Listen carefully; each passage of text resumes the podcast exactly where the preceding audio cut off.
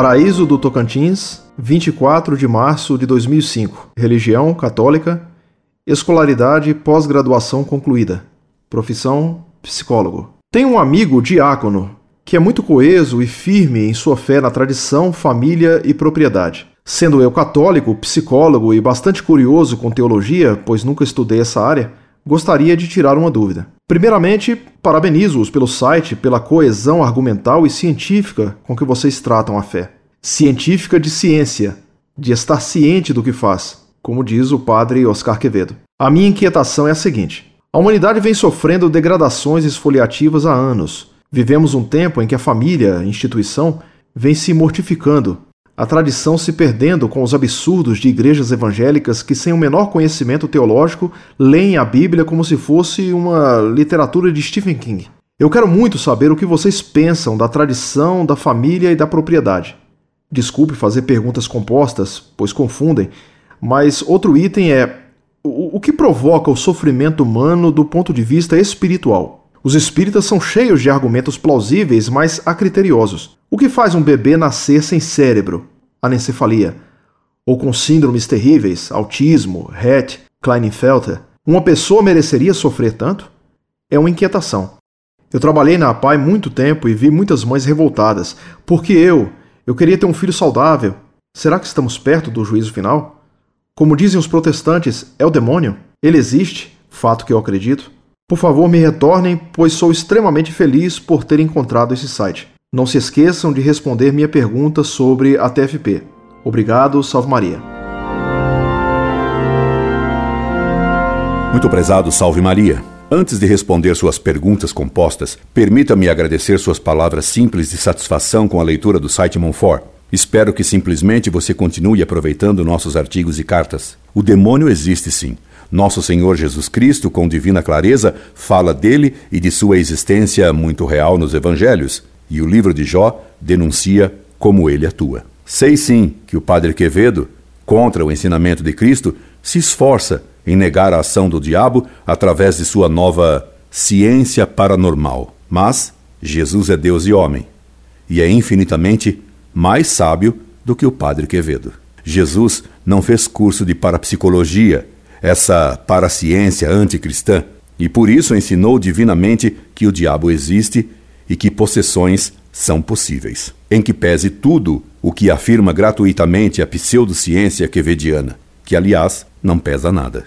E caso você tenha alguma dúvida sobre a existência do diabo, aconselho que abra os olhos e os ouvidos e você o verá atuando e o ouvirá discursando em comícios fazendo comentários na mídia ou fazendo sermão em igrejas e igrejolas. Porque o diabo hoje ou fez seminário ou fez curso de jornalismo, quem sabe até na PUC, para passar por católico, imagine, ou em faculdades de direito de fim de semana, ou mesmo na semana inteira. Abra os olhos e veja que profanações sacrílegas e ações anticristãs ocorrem em muitas missas hoje, até em Paraíso de Tocantins. Porque depois do Vaticano II, o mal se tornou pastoralmente universal. Entrou até no paraíso, de Tocantins, é claro. Abra os ouvidos. Sei que para isso será preciso que você tenha uma grande paciência e uma grande capacidade para suportar sofrimentos entediantes, mas abra os ouvidos, peço-lhe, e enquanto a Assembleia dormita,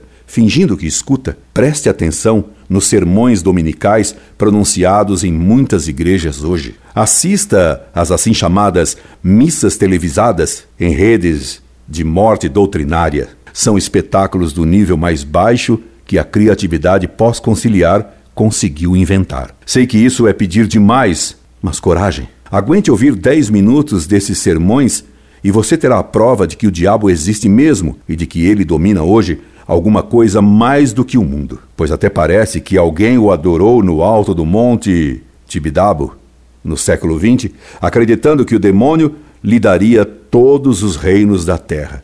Abriram a igreja ao mundo, esquecendo que todo mundo está posto no maligno. Primeira carta de João, capítulo 5, versículo 19. E o maligno entrou no templo de Deus, como até Paulo VI constatou. Ou então, supremo ato de heroísmo em matéria de paciência, leia o comunicado número 347-53207 do setor subregional Sudeste 15 da Verborreica CNBB. Neles, você pode tomar conhecimento de que há pastores satisfeitos com o governo Lula, mesmo depois de ele ter aprovado a lei que permite assassinar embriões. São pastores satisfeitos com os métodos científicos jurídicos modernos que o lobo arquitetou para matar ovelhas, pois esses métodos, além de matar ovelhas embrionárias, dão emprego para enfermeiros e médicos assassinos, ajudantes de laboratórios químicos e até mesmo a coveiros. Finalmente, o Lula está combatendo o desemprego, à custa da vida de embriões inocentes. Fazendo tudo isso, abrindo os olhos e ouvidos, você verá sem dúvida como o diabo continua existente e atuante. Se hoje os padres modernistas aposentaram o diabo, você poderá encontrá-lo, se não disfarçado de velho beato tossindo fogo, nas filas do INSS, certamente, como já disse, nas leis iníquas que o Lula acaba de aprovar sobre os embriões. E isso acarreta a excomunhão para quem propôs essa lei, para quem votou a seu favor, para quem a patrocinou, apresentou. Lacaio Severino sob a excomunhão, assim como sobre o Lula que a sancionou. Acarreta a excomunhão, late sentença e os elogios de alguns pastores que o elevaram do emprego de metalúrgico, que ele pouco exerceu, para a cadeira presidencial que ele mal exerce, não o salvarão da excomunhão. Como você vê, o diabo não só existe, mas tem mais servidores do que o INSS. Hoje, há mais servidores do diabo do que funcionários novos nos cargos de confiança governamentais. Portanto, são multidão. Sem contar os padres hereges que trabalham para o diabo, negando a sua existência, embora o tenham como patrão. Veja o que acaba de confessar Frei Beto em entrevista para Salomão Schwartzman, quando tal Salomão perguntou a Beto: Frei Beto, o diabo está mesmo entre nós? Frei Beto, quase liturgicamente, respondeu que, de fato, ele está no meio de nós. A resposta verdadeira da liturgia latina é: et cum spiritu tuo. E como a liturgia antiga era veraz e verdadeira. E falando em diabos, você e sua perguntas compostas, me questiona sobre a TFP. Essa é uma mistura, uma confusão, que normalmente resulta de fazer perguntas compostas. Sai confusão mesmo, da qual não tenho culpa. Se lhe dou uma resposta composta, é que fui induzido ou contaminado por suas perguntas compostas. Perguntas compostas são contagiantes e causam, inevitavelmente, respostas compostas. Ela, a TFP, como a confusão e o diabo, também existe. Uma TFP é desprezada pela claresia como vetusta e antiquada, e é chamada TFP dos provectos. TFP falida, envelhecida e comatosa, como doente que perdeu a hipófise. A outra TFP é barulhenta, embotada, como o famoso gato que andava de botas enganando os outros e abençoada pela CNBB ao menos por uma ala da CNBB, que lhe permite entrar de botas e banda nas igrejas, a pretexto de cultuar publicamente Nossa Senhora. E secretamente, Plínio e sua mãe. Dele, é claro. Ela, a TFP, como a confusão, está dividida, e todo o reino dividido perecerá. Como já lhe disse, ela está dividida em TFP dos provectos e TFP dos arautos. A TFP dos provectos é a que vegeta em estado agônico. A TFP dos Arautos está disfarçada de cavalaria medieval, sem cavalos, e marchando a toque de caixa, já que se resume a uma banda. Ela vive na flauta e batendo caixa. Sob o aplauso de bispos e cardeais, per omnes orbis terrarum, parece que o clero pós-conciliar, ecumenicamente, gosta muito de banda. O mundo virou coreto. A primeira é bien morrante a segunda, por hora, es bien vivante. Ambas as TFPs, de modo semipúblico uma, ou secreto a outra, continuam cultuando e aguardando a ressurreição do imortal Plínio Correia de Oliveira. Distintas e adversárias nos tribunais, elas se confundem e se iludem romanticamente, sonhando à beira-túmulo, como Inês à beira do Mondego. E essa é a única consolação das TFPs divididas unidas no culto comum a Plínio, que é o único imortal falecido. Sem contar, é claro, os imortais, por título, isto é, os imortais da Academia Brasileira de Letras, que conta com tantas letras quanto imortais. E nesta República dos Cartuchos, até o Sarney virou imortal. Meu Deus, o Sarney imortal, graças a seus ardentes marimbondos de fogo. Marimbondos que nos fazem lamentar que não tenha sido inventado antes um inseticida literário para exterminar a esguicho insenticidal os tais marimbondos do Sarney. Meu Deus, que poetas o mundo precisa aguentar, de que marimbondos é preciso se coçar. E o Paulo Coelho também virou imortal. Que alquimias o mundo precisa aguentar. Só falta o padre Marcelo Rossi virar imortal. Que sermões será preciso escutar. E se há tais imortais no mundo atual, por que PCO não poderia ser imortal também? Afinal, ele era o profeta de Higienópolis e garantiu que não morreria sem fundar um milenarista reino de Maria. Ele afirmava ter tido a impressão de que Nossa Senhora lhe prometera uma imortalidade temporária até fundar o reino de Maria. Foi só impressão. Morreu. Morreu em 1995. Está morto até hoje. E isso não é uma impressão. Está morto mesmo. Impressionante. Um imortal morrer. Que imortal o mundo viu falecer. Pax anima eius. Que profeta é preciso aguentar. Que sectários é preciso contemplar. E ainda por cima, lá nos vem o Padre Quevedo com sua paranormática ciência abracadabresca trazer-nos o atestado de aposentadoria do diabo, e até negando que o diabo, esse imortal infernal, exista. Plínio, o velho, morreu. Até Plínio, o moço, morreu. Pergunte para seu professor de história ou de literatura latina. Os Plínios velhos e moços, profetas ou funcionários públicos, também morrem. Todos os Plínios morrem. O da TFP também. Como Malbrot está morto e enterrado. E quando se morre, ainda que se acredite na imortalidade do defunto, se morre por longo tempo, asseguram os franceses. E não são só os franceses que garantem isso com seu imortal ditado: fica-se morto até o juízo final, como ensina a Igreja. Os cemitérios de todo o mundo comprovam que os mortos ficam mortos até o juízo final. Juízo esse que ninguém sabe quando virá. Muito menos que seja em 2007. Xiii, vai demorar, hein? Pois então, o imortal Plínio Correia de Oliveira morreu. Morreu mesmo. Está tão morto, tão quanto Tutankhamon. Mas apesar de sua morte, há entre os arautos e provectos quem se imane na esperança de que ele, ao contrário de Tutankhamon, vá ressuscitar em breve. Em 2007, para ser mais preciso. Informe então seu amigo diácono desse segredo arautiano, desconhecido talvez no paraíso de Tocantins, mas bem acreditado pelos frequentadores do cemitério da Consolação, pelos fãs das flores sempre vivas. Como você talvez não saiba o que acontece por aqui, nos cemitérios paulistas, é muito comum ver-se esgueirarem silenciosamente entre as sombras sepulcrais negros gatos misteriosos, assim como devotos murmurantes, devotos que parecem gatos, gatos que se fingem de devotos. No cemitério da Consolação, além dos negros gatos misteriosos, aos devotos de PCO e da Senhora Mãe dele, rezam para seus santos imortais, já mortos, enquanto aguardam a sua ressurreição. Para 2007. Como sebastianistas modernos, fundaram até uma editora de nome revelador. Retornarei, prometendo, nas entrelinhas, a volta de Plínio.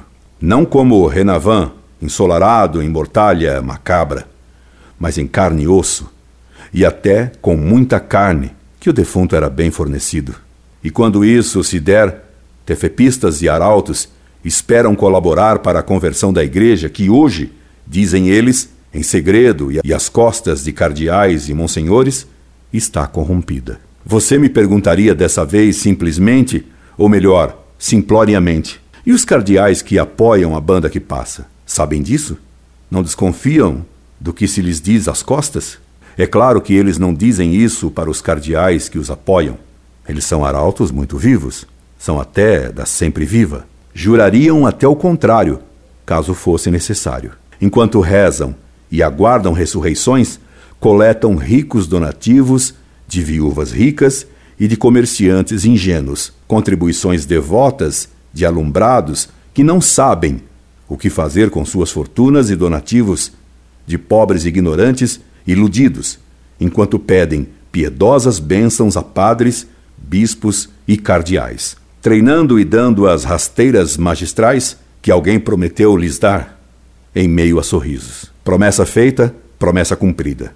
Palavra dada deve ser respeitada. E assim vão vivendo na flauta, que sabem muito bem tocar caixas. Finalmente, atendo a sua última pergunta composta, que mistura reencarnação e anencefalia. Pergunta-me você: por que Deus permite que nasçam crianças doentes, deficientes e anencefálicas?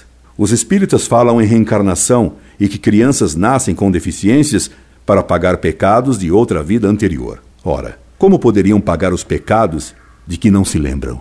Ser punidos sem saber o porquê é que causa revolta. Toda criança nasce como imagem de Deus. Seus defeitos ou deficiências físicas não são punição por pecados de vida anterior, existência anterior que nunca existiu. Lembra-se você do cego de nascença do Evangelho, que os apóstolos perguntaram a Cristo por que nascera ele assim, se seria por culpa própria ou por culpa dos pais? E Cristo sabiamente respondeu, explicando que não fora nem por culpa própria, nem por culpa dos pais que ele nascera cego. E ademais, há que distinguir dois tipos de anencefalia: a física e a metafórica. A física é a única que todos lamentam acontecer numa criança mal formada. Mas a pior anencefalia é a metafórica, porque a anencefalia metafórica é voluntária, é culpada, é adquirida lendo mangá, jogando RPG ou assistindo televisão, lendo certos autores, acreditando em certos gurus ou até diplomando-se em certas faculdades. Assim como o pior cego é aquele que não quer ver, o pior anencefálico é aquele que ama ser cranialmente vazio. É aquele que faz questão de ser encefalicamente oco. Como você bem sabe, o mal absoluto não existe. A anencefalia voluntária e metafórica não pode ser atingida em grau absoluto. Não, não.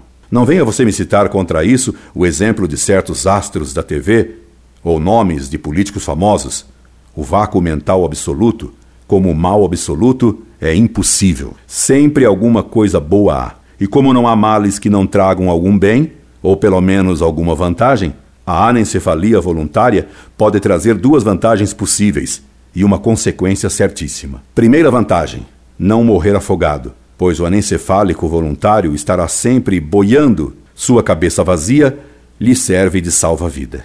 Segunda vantagem: poder se tornar imortal de algum modo que seja, nem que seja escrevendo poesias incéticas ou prosas esotéricas. E a consequência certíssima será de pertencer ao número da multidão dos seres tidos como normais neste século XXI que se inaugurou a civilização do amor. Neste amaldiçoado tertium milênio inuente, no qual só reina a heresia e a violação da lei de Deus. E graças vos dou, meu Deus, por não me ter feito homem deste século, e que não me permitistes conformar-me a este mundo imerso no maligno. Maligno mais atuante do que nunca, em que pese a pseudociência paranormática do Padre Quevedo, et similis. Relendo sua carta, me dei conta de como sua perguntação composta me contagiou. Saiu-me uma repostação composta e meândrica, como um rio que vai para cá e para lá, hesitando em seu caminho, buscando a inclinação mais agradável, ainda que mais longa, mas buscando sempre o mar, buscando a grandeza, mesmo quando, ao desprezar toda mesquinhez, mesmo ao rir de tanta tolice embasbacada às suas margens, e que Deus o guarde em sua santa simplicidade. Incorde Jesus Semper, Orlando Fedeli.